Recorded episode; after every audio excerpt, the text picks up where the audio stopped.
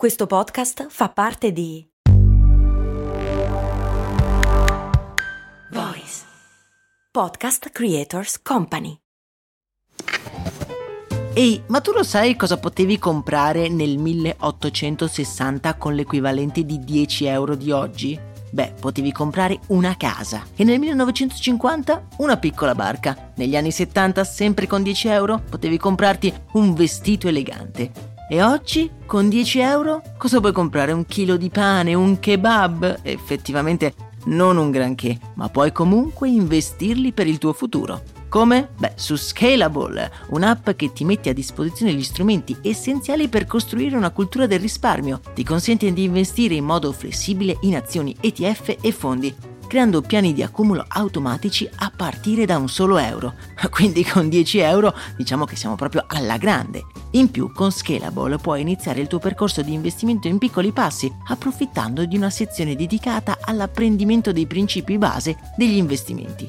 Amplia le tue conoscenze finanziarie e fai crescere i tuoi investimenti nel tempo. Scopri Scalable per i tuoi investimenti. Link in descrizione.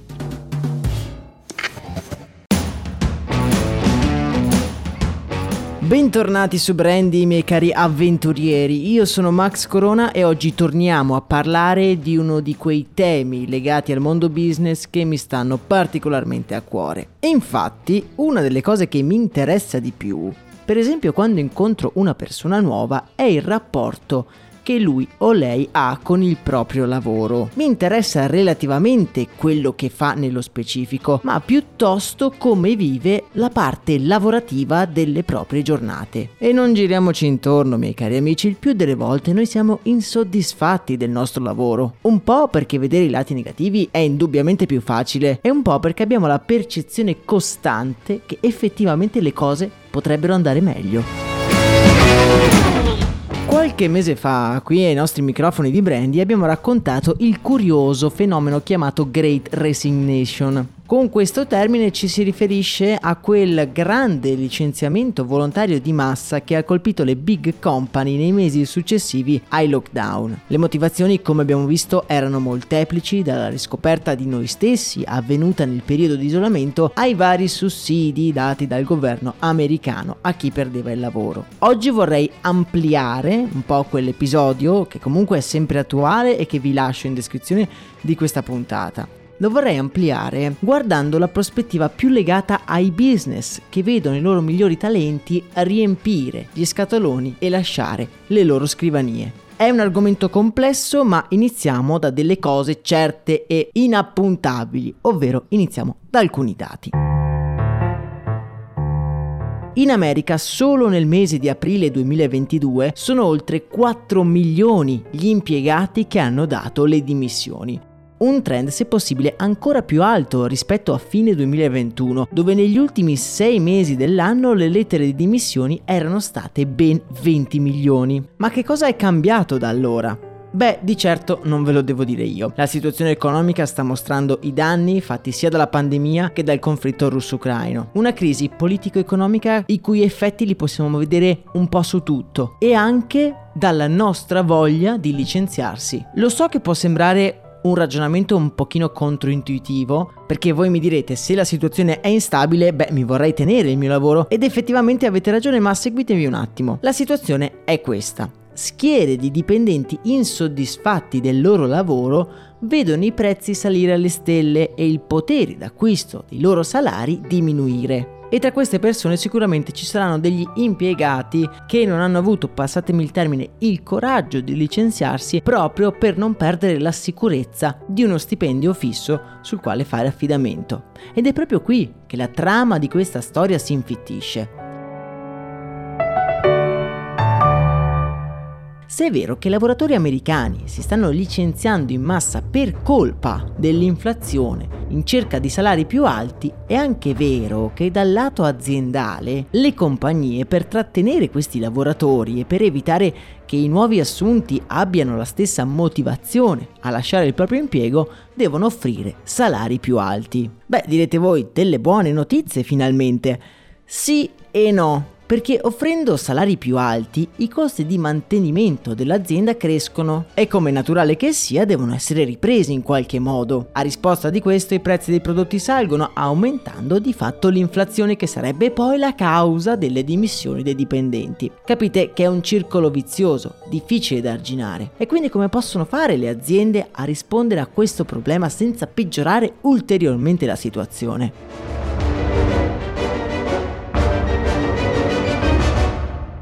Come certifica un'imponente ricerca condotta da PVC sulle paure e le speranze del mercato del lavoro, la necessità che spinge le persone a cambiare lavoro è sì da riscontrare nella quantità di soldi che una persona guadagna da questo impiego, ma non è l'unica. Ma negli ultimi mesi sono cresciute altre motivazioni, più legate alla qualità della vita lavorativa che alla retribuzione in sé.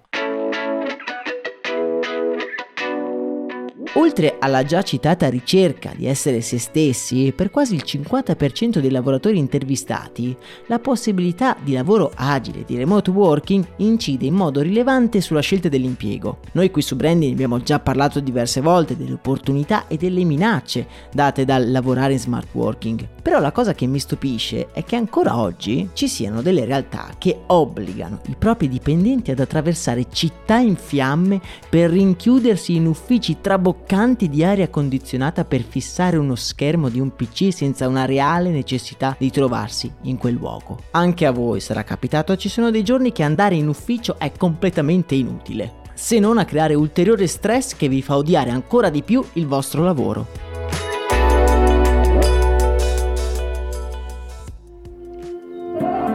Visti i tempi in cui viviamo, la paga è sicuramente un fattore importante, ma pensare che sia il più importante mi sembra francamente fuori dal mondo.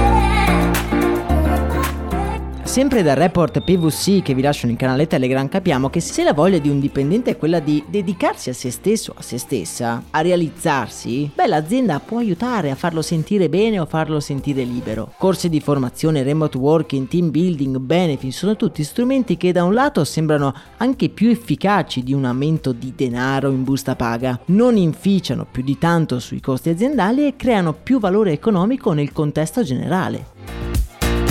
Per di più, noi italiani siamo stati i pionieri del cosiddetto corporate welfare. Tra le personalità che per primi hanno portato avanti questa filosofia ci sono Luisa Spagnoli e sicuramente Adriano Olivetti, che ad Ivrea non solo si preoccupava che il lavoro fosse il più costruttivo possibile per l'impiegato, ma coinvolgeva gli stessi dipendenti nelle scelte aziendali e in particolare quelle legate al welfare. Un tema questo molto importante per la serenità della vita di un impiegato. Se ci pensiamo, le esigenze di ognuno di noi sono diverse e in più le motivazioni di stesse esigenze possono essere a loro volta diverse. Sembra un gioco di parole, ma vi faccio un esempio.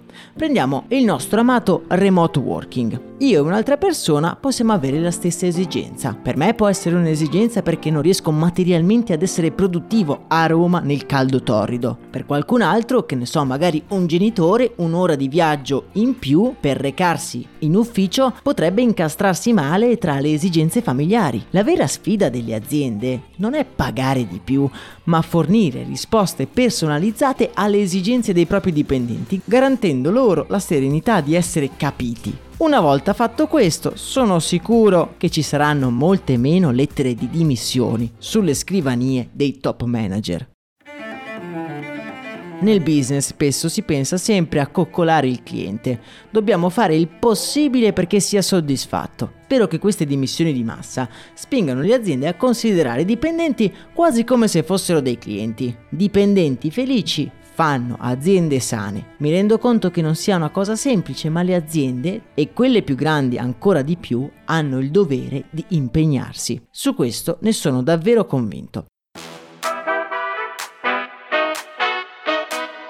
Voi che cosa ne pensate? Parliamone come sempre nel canale Telegram. Il link lo trovate in descrizione insieme anche all'altro episodio in cui abbiamo già parlato di questo fenomeno e anche alla storia di Adriano Olivetti e Luisa Spagnoli, così giusto per darvi una rinfrescata alla memoria. Spero che questo episodio un pochino più personale, diciamo così, vi sia piaciuto. Intanto, nella speranza che anche se voi stiate andando al lavoro, la vostra giornata possa essere davvero speciale, io vi abbraccio forte. Un saluto da Max Corona.